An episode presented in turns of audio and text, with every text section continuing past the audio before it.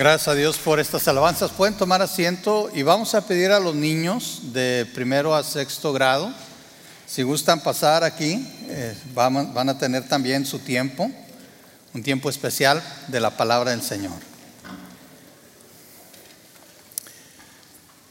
¿Cuántos de nosotros alguna vez escuchamos la historia de Pedro y el lobo? A ver, ¿se acuerdan? Es una fábula. ¿Cuántos de ustedes la oyeron? ¿Sí?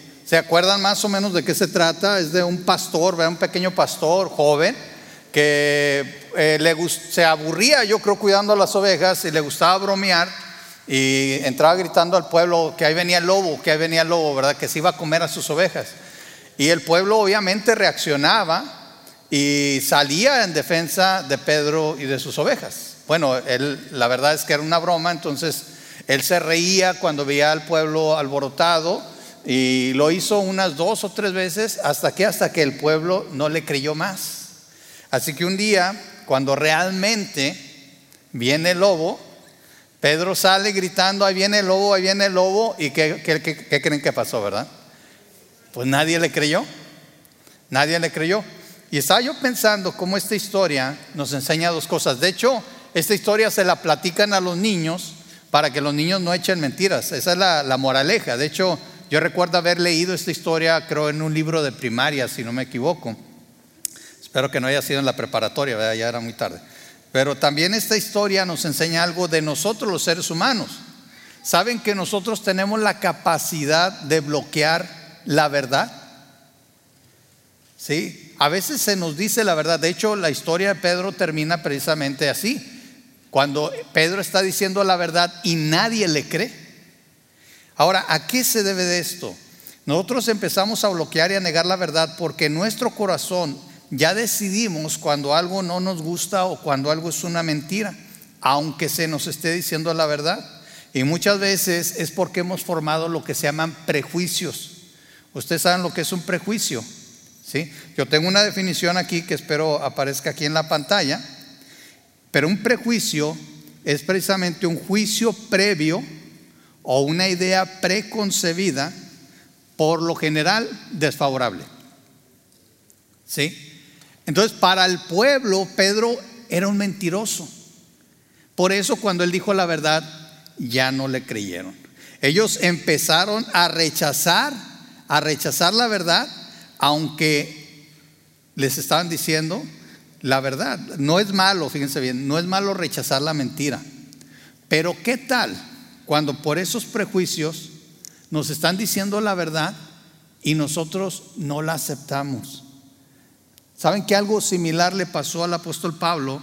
Nosotros estuvimos viendo la semana pasada que Pablo llega a ir a Jerusalén, viene a su pueblo, ¿verdad? Estuvimos viendo que también él, de hecho, por consejo de los líderes de la iglesia, él paga unos votos, pero por, había, por ahí había algunos rumores, algunos chismecillos yo sé que la palabra chisme a lo mejor hasta les voy a poner una definición porque eso no pasa en esta iglesia, ¿verdad? Los chismes no pasan en, claro, pasan en otros lados, aquí no, aquí no. Aquí yo puedo ver, mire, pura santidad, así, ¿verdad? Sí, de, de es más, me, me dejan ciego casi. Pensé que eran las luces estas, pero no son ustedes, ¿verdad? Para Pablo lo que sucede es que estaban diciendo básicamente que Pablo estaba tratando de eliminar la ley que había, metido gentiles al templo, o sea, puras mentiras, puras mentiras, ¿sí? Y lo que estaba pasando es que el pueblo se estaba enojando más y más.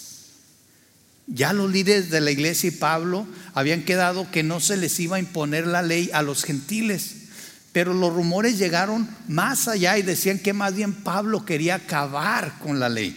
Para los judíos eso era algo terrible. Y obviamente estaba cerrando el testimonio para judíos no convertidos y le estaba haciendo la vida difícil a judíos convertidos como Pablo. Ese era un chisme. ¿eh? Este chisme estaba corriendo y formó un prejuicio contra Pablo. Ya dijimos que un prejuicio es, es un juicio previo, una idea preconcebida, general, en general, desfavorable. Entonces, Aquí tenemos a Pablo luchando contra estos, estos prejuicios. Así que este prejuicio afectó el testimonio de Pablo. Pero fíjense bien, no solamente afectó el testimonio, sino que puso en riesgo su vida. Yo creo que todos hemos pasado por una situación donde se dice algo que no es cierto de nosotros, ¿verdad? Sí, eh, eh, comenzó enero y todo el mundo decía que yo ya estaba a dieta y dije, no, ¿cómo? No, invítenme a la rosca, o sea, me quieren poner a dieta para no invitarme a la rosca, ¿verdad? Dije, no se crean esos rumores, son puros chismes. Pero bueno, creo que nosotros nunca hemos estado, o espero que no, en peligro de muerte por rumores de ese tipo. Bueno, vamos a ver a Pablo. Quiero decirles que en esta narrativa que vamos a ver hoy, tenemos a Pablo eh, haciendo declaraciones muy serias a tres diferentes grupos. Y miren, les voy a decir algo muy interesante. Vamos a abrir nuestras Biblias ahí en Hechos capítulo 21. Nosotros normalmente dividimos eh, la Biblia en capítulos y versículos, pero saben, originalmente no estaba así. Entonces, Hechos está escrito de una manera que nosotros vamos a ver ahorita un sándwich. ¿Cuántos conocen los sándwiches? Adelante la mano. Y con la hora que es, ¿verdad? Imagínense un panecito tostado así bien rico, ¿verdad? Y luego, ¿qué, ¿qué va al medio? A ver, ¿qué se les antoja en medio del sándwich? Aguacate, ¿qué más? Jamón, ¿qué más? ¿Eh? Ahí ya, se le está haciendo agua a la boca, ¿verdad? Digo, nunca los había tenido tan interesados en algo que estaba diciendo, ¿verdad? Pero ahora sí, bueno, sí, va el pan, va lo del medio, usted póngale lo que quiera, este, y luego va otro pan. Hagan de cuenta que vamos a ver un, tipo sándwich en esta historia, porque primero tenemos a Pablo interactuando con gentiles, y luego interactúa con judíos, que es la parte gruesa de este pasaje, y después vuelve a interactuar con gentiles. Por eso es como un sándwich, gentiles, judíos, gentiles. Y vamos a ver cómo cada grupo tenía ciertos prejuicios. Pero interesante, esto es lo interesante, los que más batallaron con los prejuicios fueron la gente de Pablo. Los que menos le creyeron fueron los judíos. ¿Sí? A veces uno pensaría que su gente, uno dice, no, esta es mi gente, los tengo de mi lado. A veces no pasa así. Ok, vamos a empezar nuestra historia y vamos a los versículos, eh, capítulo 21, versículos 37. Vamos a leer hasta el 40 y vamos a leer aquí dice, cuando estaban por llevarlo adentro, ahora quiero aclarar que estaban tratando de llevar a Pablo adentro de la fortaleza, lo habían sacado del templo, lo quisieron matar y llega el ejército y se lo lleva y lo quieren llevar a la fortaleza para protegerlo. Y Pablo le dice al comandante, ¿puedo hablar con usted? Ahora, aquí está lo interesante. Pablo le habla en griego. Y dice aquí el comandante, ¿hablas griego? Le preguntó el comandante sorprendido. Y fíjense el, el chismesote. ¿Se acuerdan de los prejuicios que les dije? Fíjense bien quiénes pensaban que era Pablo. Le dice aquí, ¿no er-, eres tú el, egipcio que encabezó una rebelión hace un tiempo y llevó al desierto a cuatro mil miembros del grupo llamado los asesinos? En otras versiones dice que era un grupo de mercenarios. ¿Qué dice Pablo? No, contestó Pablo, yo soy judío y ciudadano de Tarso de Sicilia, que es una ciudad importante por favor, permíteme hablar con esta gente. El comandante estuvo de acuerdo, entonces Pablo se puso de pie en las escaleras e hizo señales para pedir silencio. Pronto un gran silencio envolvió a la multitud y Pablo se dirigió a la gente en su propia lengua, en arameo. Ahora, vamos a ver, aquí vamos a ver los prejuicios que había. Primero, los soldados pensaban que Pablo no hablaba griego, ¿verdad? Segundo, pensaban que era un Egipto, un egipcio, que era de Egipto. Y tercero, que él había llevado a 400 mercenarios al desierto. ¿Cuántos de ustedes se animarían a hablar con una persona así? ¿Cuántos de ustedes le creerían a una persona así? Ahora de repente Pablo empieza a hablar en griego. Pero qué tan confiable sería una persona si ustedes saben, ah bueno, porque siempre la información es confiable. Se, fijan que cuando nos llegan los chismes, nos llega de fuentes confiables, entonces casi no dudamos. Hoy en día estamos en, un, en una etapa de nuestras vidas, en una era, en una década, donde nos llega información por todos lados, ¿verdad? Y toda parece confiable. Toda viene de las fuentes. Yo me acuerdo cuando la gente decía, lo leí en el internet. ¿Se acuerdan? Lo leí en el internet, ahora lo vi en un video o lo vi en tal, en tal medio. ¿Cómo podemos saber cuando la información es confiable? ¿Sí? Yo le voy a decir, yo creo que siempre hay rumores de todos y cada uno de nosotros. Yo me acuerdo cuando llegué a esta iglesia, yo venía de otra iglesia, claro, ¿verdad? Este, pero cuando llegué me enteré que por ahí se decía de mí que yo me había querido robar la otra iglesia donde, de donde venía. Y yo me quedé, ¿cómo? Digo, yo en el SAMS voy pasando por esos donde dan las muestritas de comida, ¿se acuerdan? Ahí dan muestritas de comida. Me acuerdo un día que iba llegando, iba a agarrar algo y la señorita se da la vuelta y se va. Y me quedé así como, ¿lo agarro? No lo agarro porque luego van a pensar que me lo estoy robando o algo, ¿verdad? No me atrevo a agarrar una muestrita de Sams y, dicen que me quería robar una iglesia. Así se dicen cosas.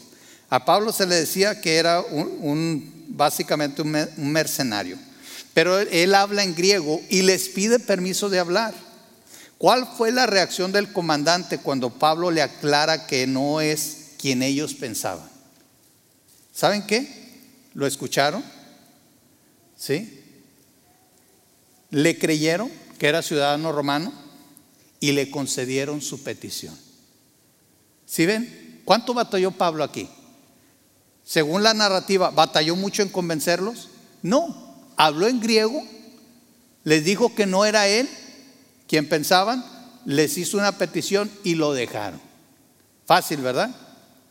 A mí me gustaría que si fuera cuando te detiene a veces la policía, ¿verdad? Y te dice, iba a exceso de velocidad, dices, no, de veras que no iba y se te queda viendo así como, de veras, o sea, ¿quieres que te crea?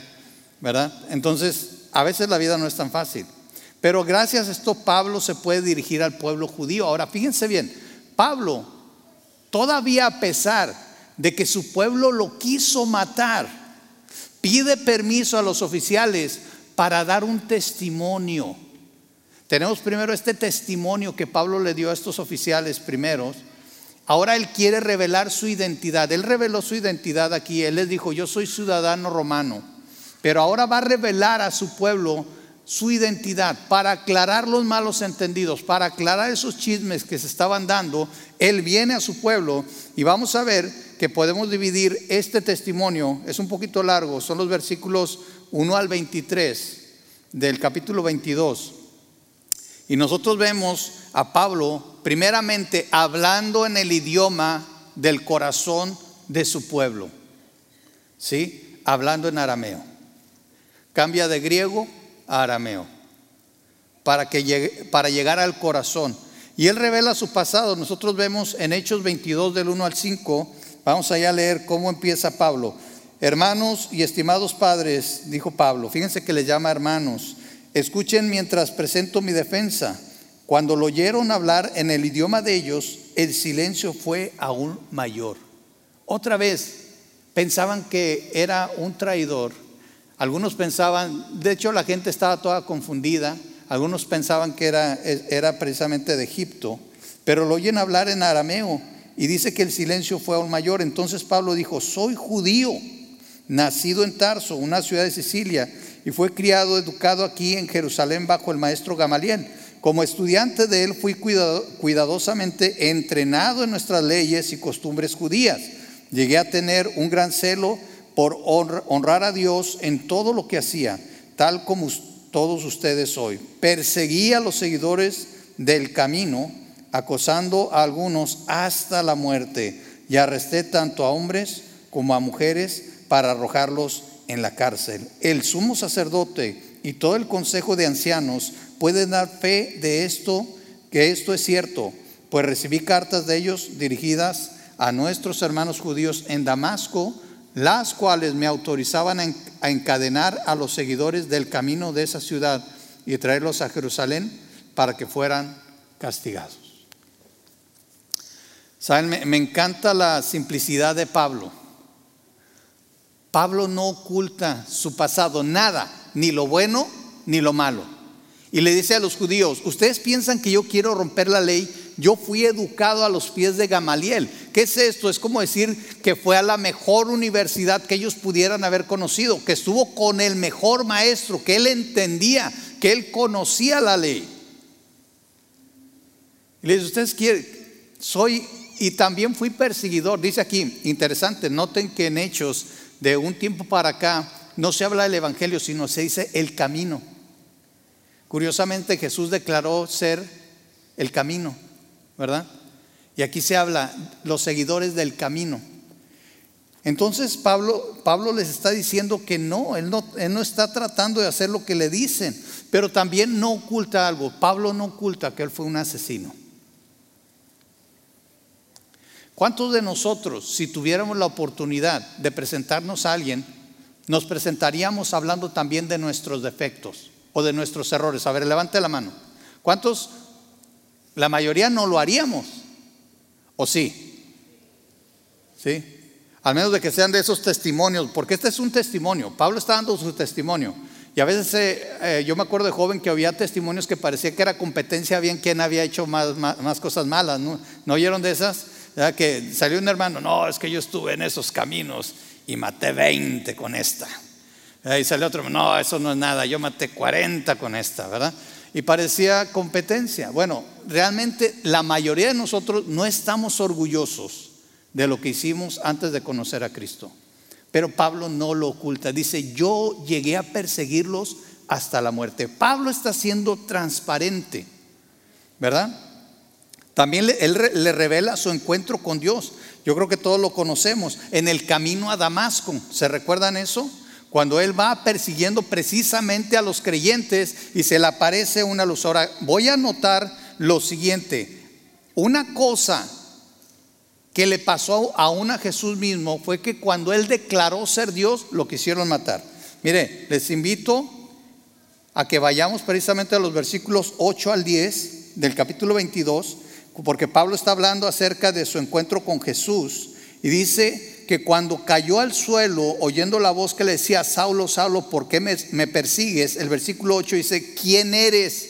Fíjense la palabra que usa, Señor.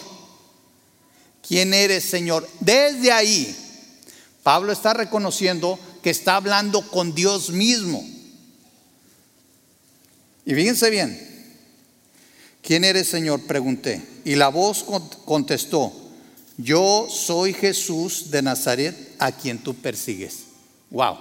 Una declaración tremenda. Ahora, ¿qué significaba para Pablo? Pablo estaba persiguiendo a aquellos que aseguraban que Jesús era Dios. Él estaba persiguiendo a aquellos que seguían a Jesús. Entonces, él le, llama a esta voz, a esta, esta teofanía, le llama Señor. ¿Verdad? Y, la voz le dice, yo soy Jesús. O sea que resulta que no era una teofanía, sino una cristofanía. O sea, la teofanía es una, una representación de Dios, una aparición de Dios. La cristofanía es una aparición de Cristo. Y yo me imagino en su mente, en su corazón, lo que ha de haber pasado cuando se da cuenta que al que llamó Señor es el mismo Jesús, lo cual confirmaba la divinidad de Cristo. ¿Qué te pasa a ti cuando descubres que has hecho un error? Como decimos, que metiste las cuatro. No es, no es naturaleza humana tratar de, no, no, es que, no, sí sabía, pero, este, ¿verdad? ¿Sí? Nunca les ha pasado que van a saludar a, alguien, una, dama, y le dices, ay, hola, mucho gusto. Oye, ¿cuándo te alivias? Dice, no, si no estoy embarazada, ¿verdad? Es la pandemia. Bueno, todos le echamos la culpa a la pandemia ahorita. Pero ¿qué haces cuando te das cuenta que te equivocaste? ¿Saben qué? Pablo aquí tenía dos opciones. O enojarse y negarlo y decir, no te quise llamar Señor, o reconocer que él había estado equivocado. Fíjense qué hace Pablo. No sé qué harían ustedes, pero aquí la palabra nos dice exactamente lo que hace Pablo. En el versículo 9 dice, la gente que iba conmigo vio la luz, pero no entendió la voz que me hablaba. Yo pregunté, fíjense lo que pregunta, ¿qué debo de hacer? ¿Y qué dice al final? Señor. A lo mejor no lo notan, es muy sutil. Pablo le llama Señor. Cuando descubre que es Jesús, no se retracta. Esto quiere decir que cuando le vuelve a llamar Señor, Él estaba rindiéndose, Él estaba diciendo, yo estoy equivocado, estoy persiguiendo a los seguidores de Dios, yo te llamo Señor hoy. Aquí empezó un cambio en la vida de Pablo. Aquí empezó el quebrantamiento, aquí cambió, empezó a cambiar su teología, una revolución, un tornado en el corazón y en la mente de un hombre que había estudiado la palabra de Dios y que descubre en este simple evento que estaba completamente equivocado. Y lo está declarando delante de todos esos judíos diciendo, ustedes me conocieron. ¿Saben qué? Pablo era un héroe para muchos. Él era un héroe, era una persona que se había levantado contra estos infieles y era implacable. Y él, él era celoso, una persona digna de imitar según los judíos, una persona que guardaba la ley, una persona que estaba dispuesta a llegar hasta las últimas consecuencias, a perseguir a estos infieles y quitarle la vida. Y de repente les dice, ese día en Damasco me di cuenta que estaba mal.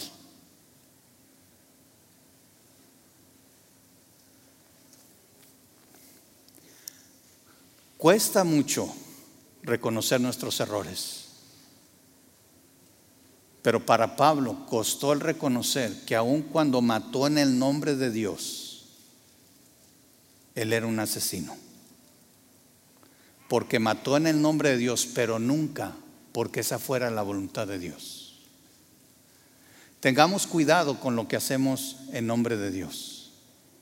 No vaya a ser que estemos usando el nombre de Dios en vano para cubrir nuestras faltas, nuestros errores, nuestra ignorancia, nuestra debilidad.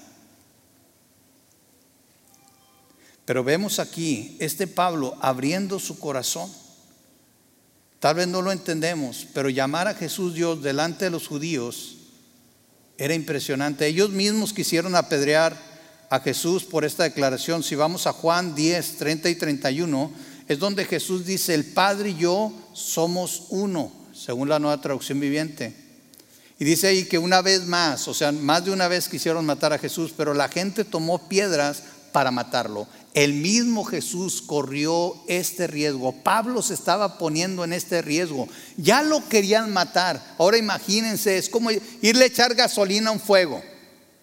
Si ya lo querían matar, imagínense, al decir, al declarar que Jesús realmente era Dios, estaba echándole gasolina al fuego. Así que no era una sorpresa que quisieran matar a Pablo. También tenemos el punto donde Pablo revela su misión. ¿Cuál era la misión de Pablo? Vamos a Hechos 22, 13 al 16, donde está muy claro. Hablando de cómo después, ¿verdad? Cuando Pablo queda ciego, él entra a la ciudad, ¿sí? Y dice que Dios manda a Ananías, un hombre recto, a hablar con, con Pablo. Y dice el versículo 13, él llegó y se puso a mi lado y me dijo, hermano Saulo, recobra la vista. Y en ese mismo instante que dice, pude ver. Después me dijo, oigan bien, el Dios de nuestros antepasados, el Dios con el que había hablado, el Dios que se encontró en, en el camino a Damasco, el Dios que le dijo que era Jesús mismo, ¿sí? Dice, el Dios de nuestros antepasados te ha escogido para que conozcas su voluntad y para que veas al justo y lo oigas hablar. Pues tú serás su testigo, les contarás a todos lo, que has oído. ¿Qué esperas? Levántate y bautízate, queda limpio de tus pecados. Fíjense bien, Dios lo escogió para que contara a todos lo que había visto y oído. Pablo fue escogido por Dios. Ahora, mis hermanos, mis hermanas, cuando Dios te escoge para algo especial, no creas que va a ser fácil. Lo único que nos mantiene caminando, lo único que nos mantiene haciendo la voluntad de Dios es la convicción de que hemos sido llamados por Dios. Nunca el ministerio es fácil. Siempre va a haber quien tenga prejuicios contra ti. Siempre va a haber personas que te digan que no calificas, que no lo estás haciendo bien. Siempre va a haber personas que te van a comparar. Pero cuando estamos llamados como Pablo, imagínense, Pablo tenía a los judíos para los cuales fue un héroe y ahora era un desertor, era un traidor. E iba a los gentiles. Pablo fue un profeta no bien recibido en su propia tierra. Y ahorita vamos a ver porque hay alguien más, ¿verdad? De hecho, Pablo revela su lucha interna. Fíjense lo que dice Pablo acerca de este llamado, versículo 17 al 21. Después de regresar a Jerusalén y mientras oraba en el templo, caí en un estado de éxtasis. Tuve una visión de Jesús que me decía, date prisa, sal de Jerusalén, porque la gente de aquí no aceptará tu testimonio acerca de mí. Y uno se quedaría pensando, Señor, pues que no me llamaste a testificar. Y Dios le dice, sí, Pablo, pero aquí no te van a hacer caso. ¿Sí? Pero Señor, argumenté, dice el versículo 19, seguramente ellos saben que en cada sinagoga yo encarcelé y golpeé a los que creían en ti. Y estuve totalmente de acuerdo cuando mataron a tu testigo Esteban.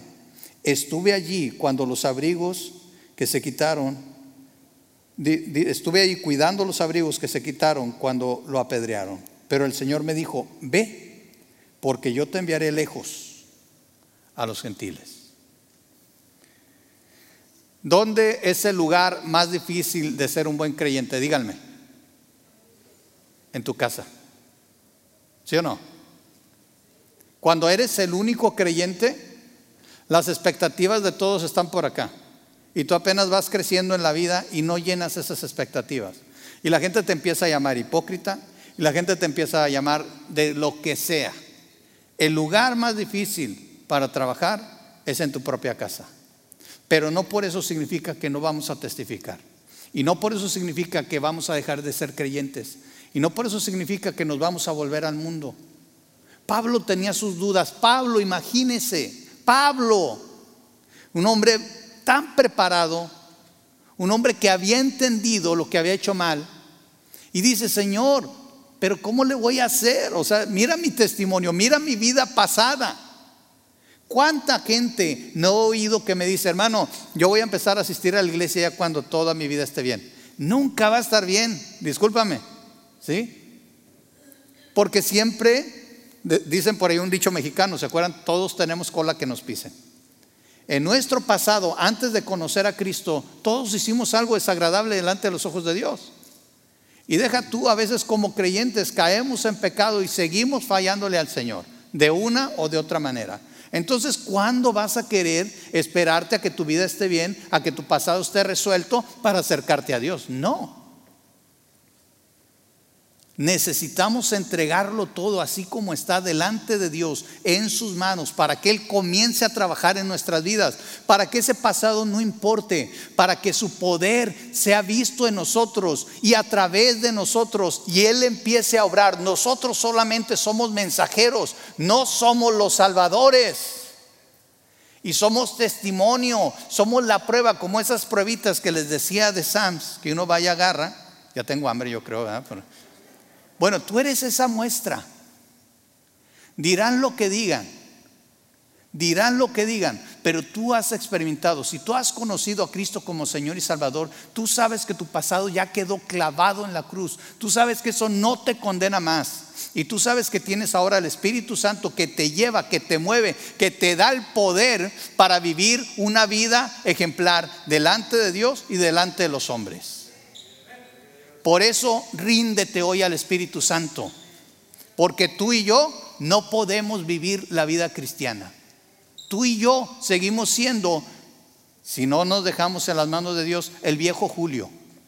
Esa persona en la cual la gente no puede confiar esa persona que hizo cosas malas delante de Dios, ese sigue estando aquí, no se ha ido. Esas son las malas noticias. Las buenas noticias es que Dios nos dio un Espíritu Santo, el Espíritu Santo, la tercera persona de la Trinidad, para residir en nosotros, para residir en ti, para que ese pasado no te vuelva a condenar. Cuando Satanás venga y te diga, es que tú eres un tal por cual y tú hiciste esto y tú hiciste el otro y le sabes qué, eso ya quedó en la cruz. Mi Señor ya pagó por eso. Eso dice la palabra, que el Señor dice que Él manda todas nuestras iniquidades hasta el fondo del mar y no se va a acordar más de ellas. Ese es el poder del Evangelio. Amén. Fíjense bien, vamos a seguir a pesar de su lucha interna, Pablo obedece. Dice, ve, porque yo te enviaré lejos a los gentiles. Ahora sabes por qué Pablo es el apóstol de los gentiles, porque en su pueblo no lo iban a recibir. Y aquí tenemos la prueba. Así que a veces, óyeme bien, a veces Dios te va a mandar a otros lados para que tengas éxito. No te desanimes. Dios tiene un lugar para ti. Ahora, ¿cómo reaccionó el pueblo de Dios ante este testimonio tan tremendo? Ante un Pablo que abrió su corazón y, reveló todo su pasado, reveló que había estado equivocado, reveló que Dios mismo lo había llamado y reveló por qué estaba con los gentiles. Porque esta era una cosa, ¿por qué Pablo, si era un maestro de la ley, andaba entre los gentiles? Seguramente nos anda traicionando, seguramente anda buscando que la ley sea, ya se olvide y todo. Dice, no, es porque Dios me mandó allá porque Él sabía que ustedes no me iban a hacer caso. ¿Cómo reaccionó el pueblo? Vamos a leer. ¿Sí? ¿Cuántos de nosotros pensamos, no, pues ya se quebrantaron, ¿verdad? Ya están ahí. Versículo 22. La multitud escuchó hasta que Pablo dijo estas palabras o esta palabra. Entonces todos comenzaron a gritar, llévense a este tipo, no es digno de vivir. Gritaron, arrojaron sus abrigos y lanzaron puñados de polvo al aire. Wow. Hablando de corazones duros, ¿verdad? Pero ¿te acuerdas cómo estabas tú? ¿Te acuerdas lo que decías del Evangelio antes de conocer a Cristo? ¿Te acuerdas cómo rechazabas la palabra? ¿Te acuerdas cómo te burlabas de aquellos que venían a la iglesia? ¿Sí te acuerdas? De ahí nos sacó el Señor. Nosotros éramos como Israel. Y oíamos los testimonios de personas como Pablo abriendo su corazón y nos burlábamos. ¿Se acuerdan que les dije que esto era como un sándwich? Primero tenemos la identidad de, Pablo delante de los soldados, él dando su testimonio y le creen y hasta lo dejan hacer lo que él pide. Después tenemos el testimonio de Pablo a los judíos y lo rechazan completamente. Ahora vamos a ver en los siguientes versículos lo siguiente, ¿sí? Pablo habla otra vez con unos gentiles. Pero miren, quiero leerles en Marcos 6, 4 al 6, lo siguiente. Jesús dice, un profeta recibe honra en todas partes, menos en su propio pueblo y entre sus parientes y su propia familia. Y debido a la incredulidad de ellos, Jesús no pudo hacer ningún milagro allí, excepto poner sus manos sobre algunos enfermos y sanarlos y estaba asombrado de su incredulidad. Lo que le pasó a Pablo le pasó a Jesús y nos puede pasar a nosotros. Así que no te desanimes. Si le pasó al maestro, que no nos vaya a pasar a nosotros. Vamos a seguir en esta última parte. Jesús revela su identidad a los soldados que lo querían azotar. ¿Sí? Acuérdense que se lo estaban llevando y dice el versículo 24 que el comandante llevó a Pablo adentro. Ahora, cuando lo iban a azotar, dice el versículo 25, cuando ataron a Pablo para azotarlo, Pablo le preguntó al oficial que estaba allí, ¿es legal que azoten a un ciudadano romano que todavía no ha sido juzgado? Cuando el oficial oyó esto, fue al comandante y le preguntó, ¿qué está haciendo? este hombre es un ciudadano romano. Entonces el comandante se acercó a Pablo y le preguntó, dime, ¿eres ciudadano romano? Sí. Por supuesto que lo soy, respondió, Pablo. Yo también lo soy, dijo el comandante entre dientes. y me costó mucho dinero. Pablo respondió, pero yo soy ciudadano de nacimiento. Fíjense bien cómo reaccionan los soldados. Vamos a parar aquí tantito. Díganme, ¿qué tan largo es el argumento entre Pablo y los gentiles? ¿Fue tan largo como el testimonio que le dio a los judíos? Y era un asunto terrenal. ¿Eres romano o no? Dice Pablo, sí. Saben, la ciudadanía se podía comprar, costaba muchísimo dinero. Por eso este oficial le dice, pues yo también soy, pero me costó mucho dinero. ¿Y qué dice Pablo? Pero yo soy de nacimiento. ¿Verdad? Lero, lero. O sea, ¿qué quiere decir? Que, aunque este, esta persona le está diciendo, yo también tengo derechos como romano, dice, pero yo nací romano. ¿Y qué ocasionó eso? ¿Qué ocasionó eso en estos soldados? Vamos a leer la reacción. Versículo 29. Los soldados que estaban a punto de interrogar a Pablo se retiraron velozmente cuando se enteraron de que era ciudadano romano. Y el comandante quedó asustado porque había ordenado que lo amarraran y lo azotaran. Fíjense bien la reacción. Le creyeron al punto que ellos se retiraron, tuvieron miedo. Sin embargo, Pablo le dice a los judíos, yo he nacido de nuevo y mátenlo. En algo tan simple, tan terrenal, los soldados reaccionaron mejor.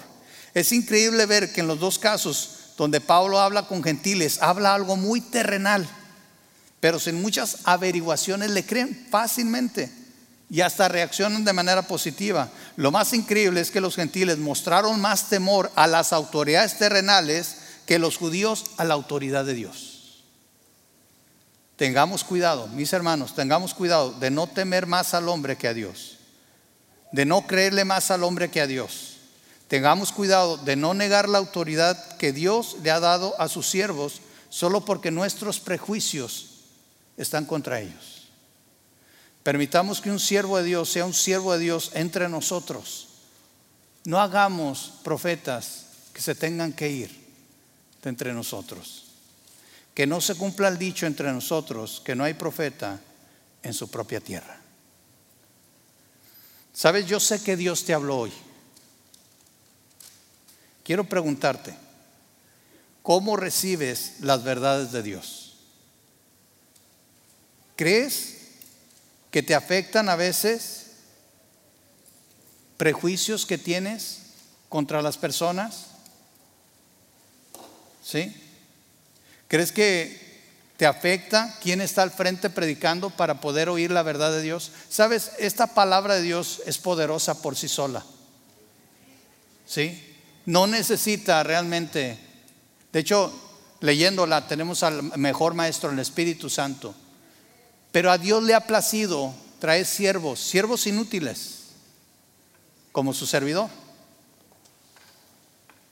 Pero ¿qué te impide oír la palabra de Dios? ¿Cómo te afecta la verdad de Dios en tu corazón? ¿Qué vas a hacer con lo que oíste hoy? ¿Crees que pueda cambiar tu vida? Y te voy a dar unas cosas que puedes hacer. ¿Sabes? ¿Qué podemos hacer para no ser afectados por nuestros prejuicios cuando escucha la palabra de Dios? Fácil. Cree que la palabra de Dios es la verdad, independientemente de quién la predique. Si se predica fielmente, es digna de oír. Debemos de seguir compartiendo la verdad de Dios, aunque no nos crean, mis hermanos. Y, y sobre todo, no vamos a permitir que la incredulidad, la incredulidad de la gente nos desanime. Siempre habla la verdad. Vamos a orar. Señor, te agradecemos por tu palabra y te pedimos, Señor, que seamos receptivos a ella, que los prejuicios que tenemos muchas veces de tu palabra, de los pasajes, de las personas, no nos afecten, sino que permitamos que tu palabra obre de manera eficaz en nuestros corazones y que tu Espíritu Santo trabaje en nuestras vidas y que dejemos, Señor, que tú nos uses. Que no permitamos que el enemigo, el acusador, venga y traiga nuestro pasado para impedirnos servirte. Que lo despidamos sabiendo, Señor, que en la cruz tú pagaste por todos nuestros pecados y que ahora por eso somos dignos emisarios tuyos. Sigue obrando en nuestras vidas, sigue transformándonos, Señor. Síguenos dando el valor de para llegar al punto de que podamos poner nuestra vida en la línea, que podamos poner nuestra vida social en la línea, que podamos poner nuestras amistades en la línea con tal de poder compartir el Evangelio, Señor. Te pedimos todo esto y te pedimos que sigas obrando nuestras vidas y nos sigas transformando para ser dignos siervos tuyos. Te lo pedimos en el nombre de nuestro Señor Jesucristo. Amén.